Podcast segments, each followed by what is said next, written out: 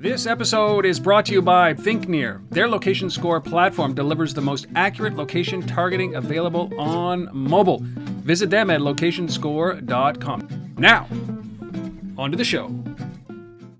This is the Mobile Commerce Minute with your hosts, Rob Woodbridge and Chuck Martin.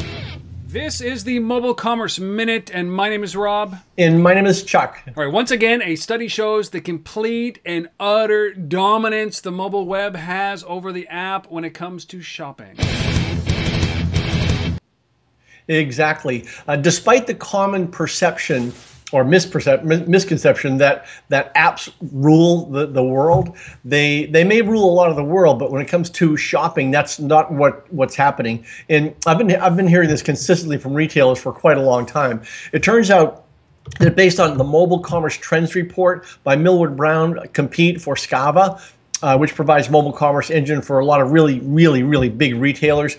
They found 112% increase in mobile traffic to retailer websites, with with desktop traffic dropping 4%. But what they found was that 85% of the total traffic of large retailers comes from mobile websites. 15% comes from apps. So, and that's based on analysis of billions of user sessions leading to retailer websites and apps over the last year. So th- those are some really, really big numbers. Uh, of, of mobile purchases online, 90% came from the mobile website, 90%, and 10% through apps. So uh, it's really the mobile web that rules in this environment.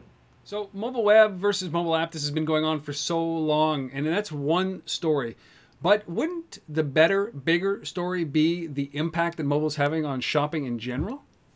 Well, it is, but one of the, the, the considerations is where do retailers put their resource? Because you you can't not have an app, and just, despite the resource they put into app, they're they're sitting there cringing, saying, "I spent all this money and time and people and everything on developing an app, and 90% of my customers are coming to the mobile website darn. Um, so they can't give up the app realistically. Uh, the other thing that, that, that, they've told me is that the loyal customers do now do uh, gravitate towards the app. So if it it might be the 80-20 rule that those 20% of your best customers are coming through the app. So they're going to have to do both for the foreseeable future.